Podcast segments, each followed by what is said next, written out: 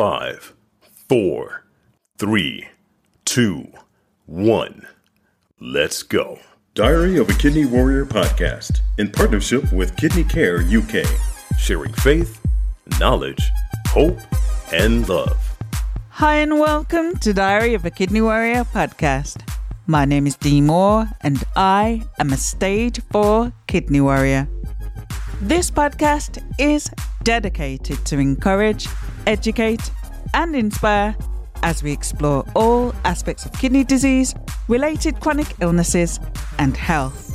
If you have any questions or ideas for topics you would like me to cover, please get in contact with me on social media using the handle Diary of a Kidney Warrior.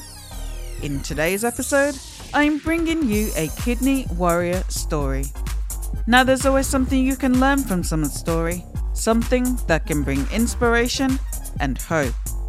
My guest today from Scotland is community content curator Kerry Palmer. Kerry joins me today to share her story of being diagnosed with chronic kidney disease in her 20s, going on to dialysis, and receiving a second kidney transplant after the unfortunate failure of her first. Hi and welcome to Diary of a Kidney Warrior, the podcast. How are you doing today, Kerry? I'm good, Dee. I'm good. I'm good. Welcome to the podcast. It's really good to have you today. As everyone knows, and I say this every time, I love recording Kidney Warrior story interviews because, as I say every time, it is so powerful to learn from someone's lived experience. So, yes, I'm really looking forward to hearing your story today and getting some tips and advice. But, yes, let me kick off with my first question. And my first question is How did your kidney warrior journey begin and how were you diagnosed?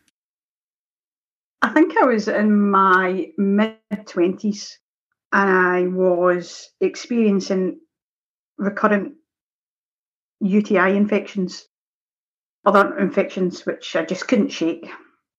And the GP decided they would do a routine blood test. And in that blood test, it threw up I had a reduced kidney function. And he monitored that over a year. He did a, a, blood test every three months and he monitored it. And he decided that I needed to be referred to the hospital to be checked out by the renal team. And after that, it just kind of went really wrong, really, really quite, quite quickly. I think my EGFR ticked along quite nicely, and it sat in the 50s and it dropped into the 40s, and it sat around about 35 for a number of years. And then one day, it just went. It just went, and I basically walked into an A&E and collapsed on the floor. Wow. So, so you're in your mid twenties, and you'd been dealing with this for quite some time, not knowing what was mm. happening with your kidney function. So, from when you were first picked up by your GP to when you went to A and E and collapsed, what was the timeline there? How long was it? So my kidneys failed when I was thirty-seven. So there's there's probably about a ten year kind of timeline within that. But having sat, having my kidney function sit in a stable position for a number of years, so I mean, it sat in its thirties for it must be going on five or six years, and then it just disappeared. So that's pretty much what happened. It just it was sitting there, nice and nice and comfortable, and then just one day it disappeared, and that was me. So did they find out a reason for that, or was it just there was just no explanation? Well, they said that they wanted to do a biopsy, but when they took me down to theatre, they scanned the kidneys and they they measured them, and they said that one of the kidneys had shrunk, oh, wow. or the kidneys had shrunk, and then they said that then made it too dangerous to biopsy the kidneys because the the chances of them bleeding was significantly higher, so they abandoned it. So they never biopsied. They just gave me a, a presumed diagnosis of FSGS. And for those listening, what is FSGS? Oh, you're not going to make me try and say that. What's are too big. oh, I can't. I can't even. I'm not even sure I can pronounce it. I would have to Google it to try and pronounce it properly. Moving swiftly on to the next question. but okay, so we can't pronounce it, but what is it essentially? It's they explained it to me as the filters in the kidneys weren't functioning properly. And I'm not sure if everybody's diagnosis of FSGS is the same. Right. Because it, it seems to encompass a number of different things. So mine was that they didn't think my kidneys were filtering properly. But other than that, we, there was no real definitive answer. It was just the kidneys aren't working properly anymore, and this is what we need to do.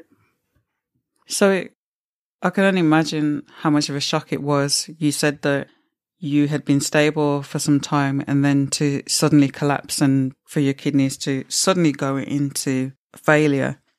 What was life for you then like at that point? So life was pretty good. I mean, I, I was I worked a full time job. Um, I felt a little bit tired. But I put that down to the fact that my kidneys weren't functioning fully. And then when my kidneys failed, I felt like I was dying. There's no other word for it. I simply felt like I was dying. I actually turned to my partner on that morning and said that I felt absolutely awful. And within a couple of hours, I had to phone back, phone my partner at work and say, I feel like I'm dying. I think you need to come and get me and take me to A&E. and I was like, don't be so dramatic. And I was like, no, seriously, there is something seriously wrong. I don't even want to be in the house alone because I think I'm just going to die. It was horrific. Actually, feeling that bad. And it's not until you get to the hospital and they say, you know, if you'd left it another 24 hours, you you wouldn't have made it. Wow. You kind of think, oh. but you don't at the time, you don't at the time go, oh, well, it must be my kidneys. My kidneys must be, have gone completely. You know, you kind of think, oh, have I got a terrible virus? Or you just don't know what's what's happening. Although it's there in the back of your mind that, you know, it could be your kidneys. You just don't expect it to go so quickly. So, how did you start to come to terms with this and, and get your head around this new diagnosis? I think you, or I think I, things moved so quickly, you know, from arriving at A&E to being put in a side room, had bloods done. Nobody was telling me anything at that point. They were simply saying to me, we need to keep you here. We're going to put you up on a ward. And I remember that first night, I felt so unwell. I had a temperature. I was begging for painkillers every four hours because I felt so awful. And I felt like that was the only thing that was taking the edge off it and allowing me to to at least feel a bit more comfortable. And yeah, the first 24 hours were horrible. And then I was moved down to the renal ward and I thought to myself, all right, I must be down here for a reason. And that's when the consultant came to see me and said, you know, your kidneys have gone completely now. And I was like, oh, oh dear. and I, I think at that point, I was so unwell that I wasn't really taking it on board. I don't think I fully understood what she was saying. And I kept turning to my other half and saying, Did she just say that if I hadn't come, I would probably have died? you know, I kept having to I kept having to fact check what the consultant had said to me. And um, things moved really, really quickly from there. You know, they they took me to put a neckline in and then I was on a dialysis machine surrounded by nurses and everything just goes so fast. And you don't that fog from your head doesn't doesn't lift for a number of days. So you're at least a week, couple of weeks before you get to a point where you can actually think straight and realise what's actually just happened. of what's been going on for the last couple of weeks. And at that point, you're, you know, you're still sore, you're bruised from where they've put the neckline in. You are probably, I was still in shock, thinking to myself, well, what do I do now? My bloods were all over the place. I kept fainting. I just was a little bit confused as to how I was going to move forward, knowing that I was now having to come to the hospital three times a week. You know, I had a full time job, a house to run, you know, so many things were going through my head. So, yeah, you, can, you kind of, I'm not sure that you really, I don't think I really ever came to terms with it because I hated dialysis. And that's I've never tried to hide that. I've always struggled being tied to a machine for hours at a time. Couldn't cope with it. So it was going from one difficult situation to another in the sense that coming to terms with the diagnosis and then now being placed on dialysis, which was something that you also found very challenging. So you said that you never really came to terms with being on dialysis.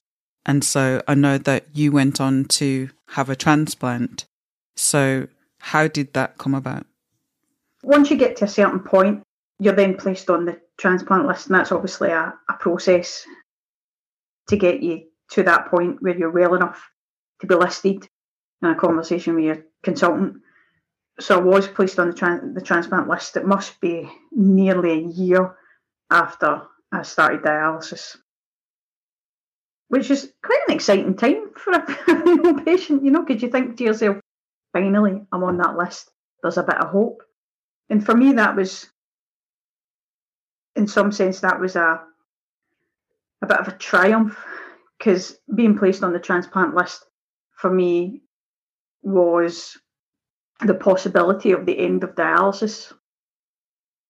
And then my partner came forward to be a, a donor, but we weren't a direct match. So my partner agreed to go in the paired pool with me.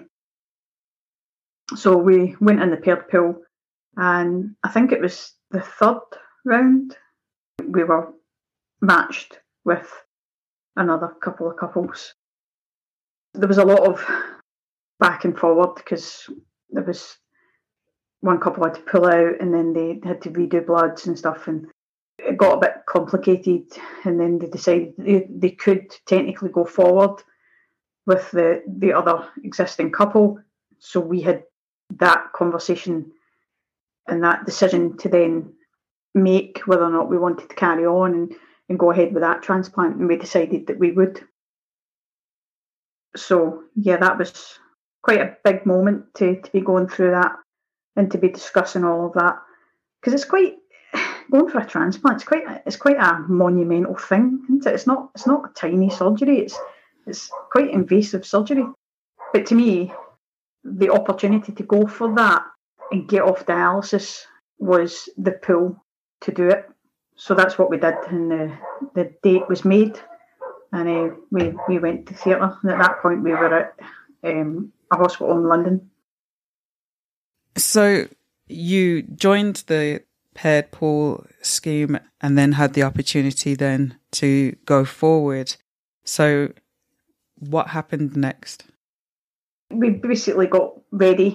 We travelled down to our hospital. I was admitted the night before. My partner stayed in accommodation that they have for donors. And my partner went into surgery first and that kidney was removed and sent off to its recipient. And um, I was taken down to theatre. They started the procedure and they got virtually the whole way through the surgery and they were trying to attach the last vein. To my knowledge, they were trying to attach the last vein and it split. Oh, um, wow. Yeah.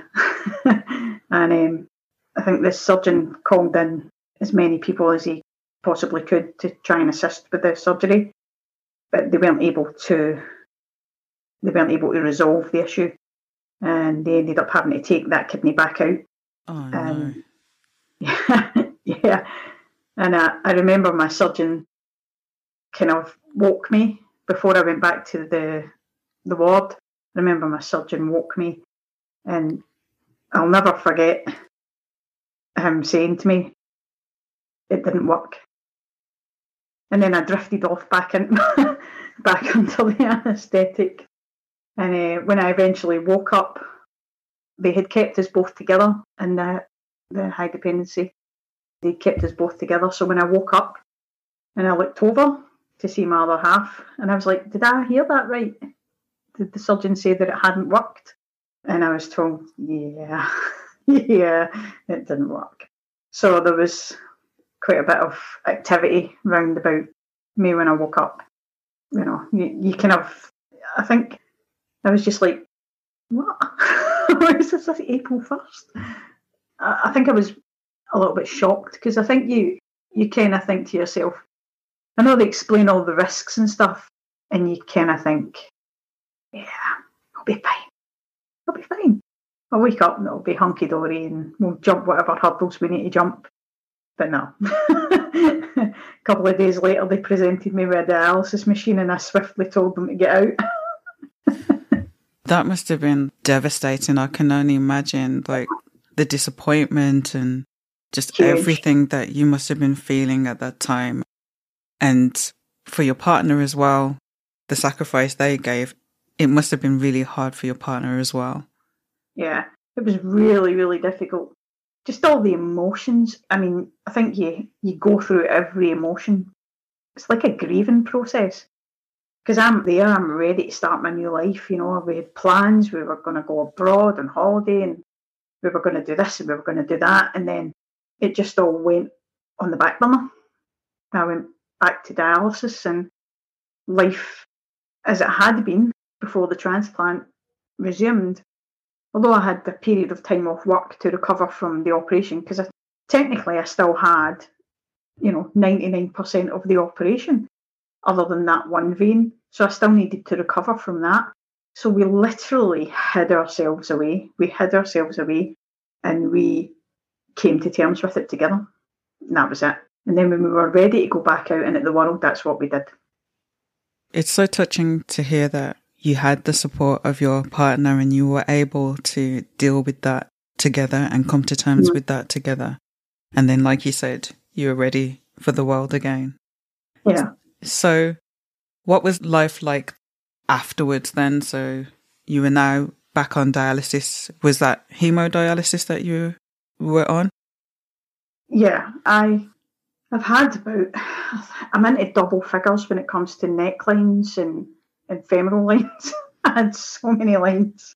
But I definitely was into double figures and I also had a fistula for a while until it just it just went. They tried to save it with a few surgeries, but it was no longer viable. And the veins, the the, the veins and stuff in my other arm, um, weren't. They've said that they aren't they aren't good enough to make another fistula. So I had then gone back to using necklines.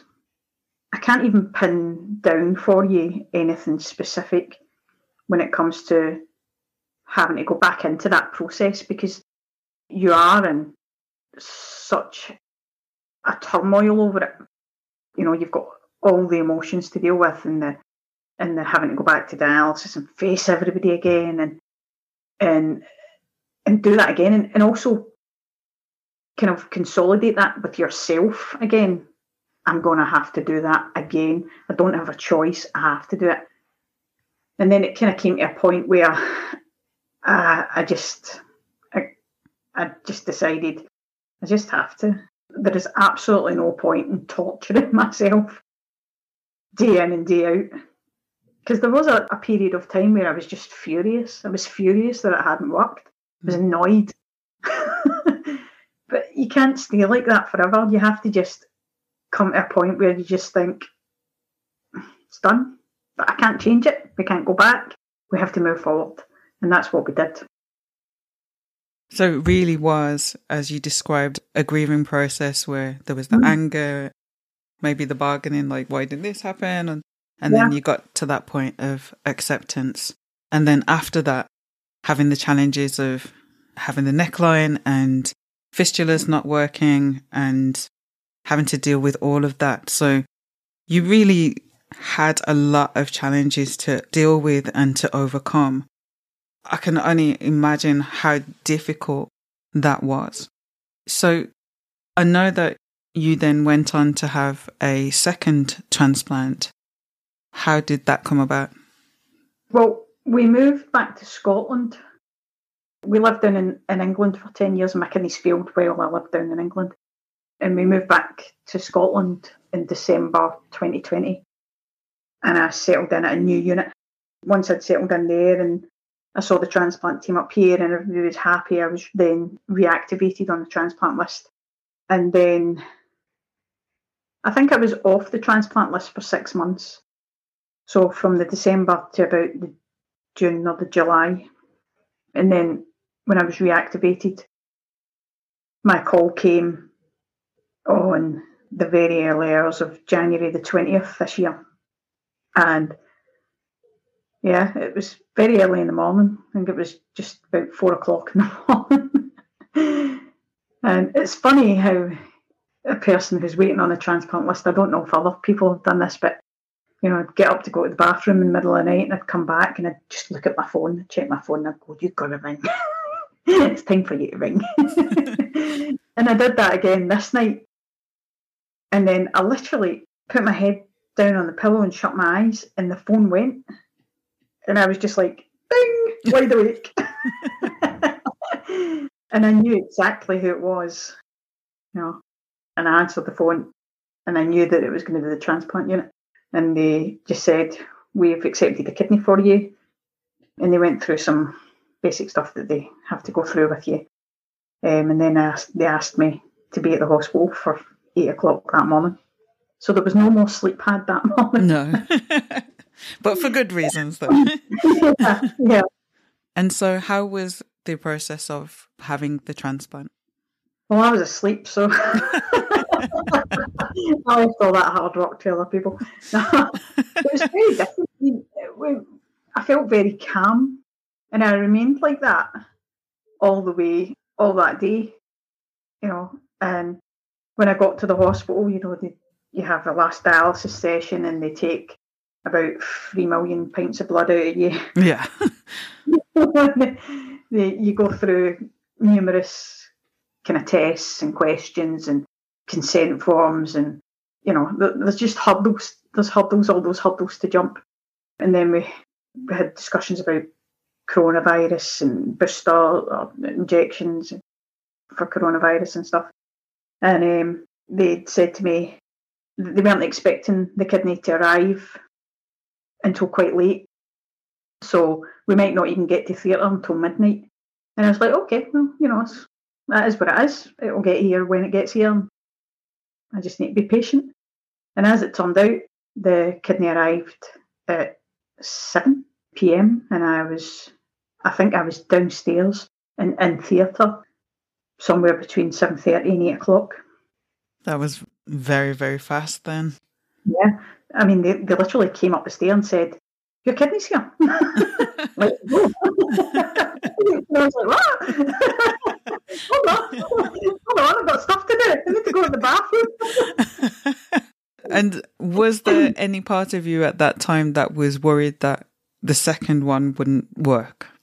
No, I would not allow my mind to go down that route. Like I said, I had this calm just from the get go, and that stayed with me for the entire day. And it stayed with me afterwards as well, and I, I still have it. That's good. But it's almost I don't know what it is. It's like a switch goes off somewhere in your brain. And I'm just like, okay, well, it is what it is. We'll go. You know, there's nothing you can do about it. You're going down there and you're, you're entirely in somebody else's hands. And that's how I viewed it. But also in the back of my mind with the thought that they would do absolutely everything that they could do. And when I wake up, whatever has happened, I'll deal with that then. That's amazing. So the second transplant was successful. And so, how has life been post transplant? So life is completely different. Not having to go to dialysis three times a week is, I'm not going to lie, that's pretty phenomenal. I'm able to do much more with family because my family tended to do an awful lot of stuff on Saturdays. So I'm now able to go to the family events and see my nieces and nephews and and get back involved with the family, which is great. I have so much more energy now. Whereas before, you know, I could go out for a walk and I'd be done. I just want to come back and go for a nap. you know, now I, go, now I can go for two or three walks a day and I'm exercising. You know, I'm, I've got some exercise equipment in the house, which I'm using.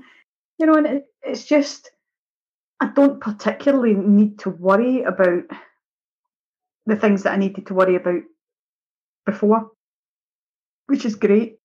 I just need to worry about how Haggis Jane is. Haggis Jane's my kidney. That's what she's called. Oh, okay. Haggis Jane. Haggis Jane. I like that name. so yeah, I just need to I need to be mindful that, you know, she's she's there and I and I need to look after her and that's what I'm trying to do.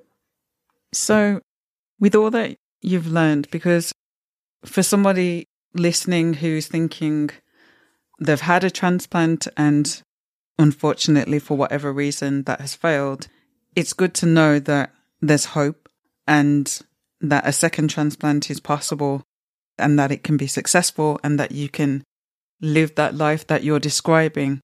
So, do you have any advice for somebody who is maybe they're on the transplant waiting list, or maybe they've had a first or second or however many failed transplant and is now waiting for a new transplant? What advice or encouragement do you have for that person? I think everybody's journey is very, very different. I think the the thing that was most valuable to me was to remind myself to stay positive and to remember that you know there is good things ahead. You know, and, and the, the team around about you will will always try to do the best that they can to make sure that they are looking after you and providing you with the things that you need. I think that's quite a difficult question, and purely because we are so very different and we're all at very different stages in the process.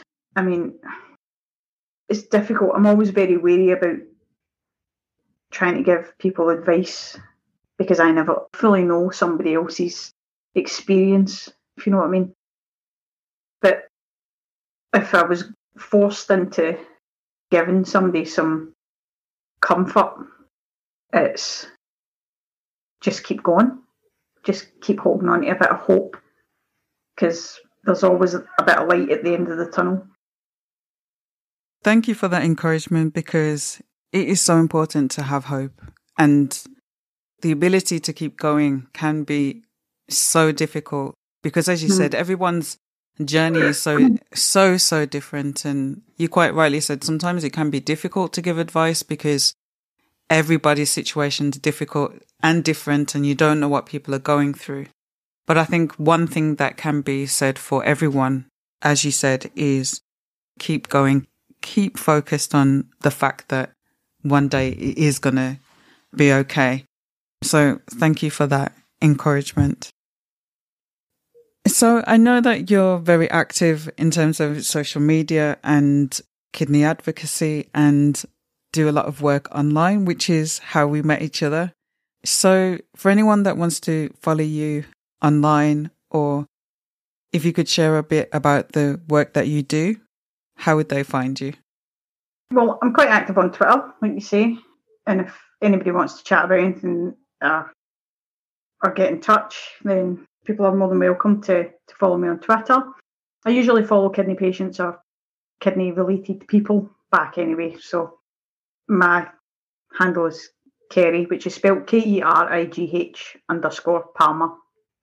I try and do, I've been doing some stories, and my job allows me to do stuff online, which is great. So I try and pick up as many kidney related stories, transplant or, or donation stories as I can. And um, I, I do a lot of that online. So we publish it on our networks and I publish it on my Twitter and Facebook. And like you say, we try and get as much information out there as possible because there are a lot of people who still aren't aware that you can be a living donor or that you can be just an anonymous kidney donor. So there's still an awful lot of work to be done round about that. You know, and if people have questions about donating, it can be quite intimidating and it can be quite difficult because you don't really know where to go to ask people how to move forward with that process. So, yeah, I mean, most of us that are online that are quite active in advocacy are open to people getting in touch and saying, you know, can you tell me a little bit more about this? And, and we're able to signpost people to to wherever they want to be signposted to. So we'll put all that information in the description box for the listeners. But to follow Kerry on Twitter, it's Kerry underscore Palmer. So check out Kerry on Twitter. So do you have a final word for the listeners? I think if you are worried about your kidney function or or anything surrounding your kidney health, do reach out. You know, get in touch with with somebody. There are lots of ways to get information. I wouldn't necessarily say just Google any old site. If you're looking for specific information, I would go to an NHS site. But you're more than welcome to get in touch with any of the kidney advocates that are out there on social media and even just ask the question. Go to your GP, just ask the question. Because people are always, particularly people like myself and Dee, we're always supportive of advocacy for, you know, organ donation. And it just so happens that we are kidneys, you know, but that doesn't mean we, we can't signpost people towards other donation because you can also donate a slice of your liver, which a lot of people wouldn't necessarily be aware of. But yeah, there's a there's a large community of us out there, and we we are open to to helping people. Thank you. Thank you so much for joining me today and for sharing your story, overcoming so much and truly, truly being a warrior. And congratulations on the success of your transplant. And I wish you all the very best. And thank you so much. Thank you. Thank you for having me on. It's uh, been great chatting to you. Thank you for listening to Diary of a Kidney Warrior podcast. And don't forget that you can contact me on social media using the handle Diary of a Kidney Warrior. Please do subscribe to the podcast and please do tell a friend. New episodes of this podcast are released every other Monday. Until next time, take care and choose to live. Diary of a Kidney Warrior podcast in partnership with Kidney Care UK, sharing faith, knowledge, hope, and love.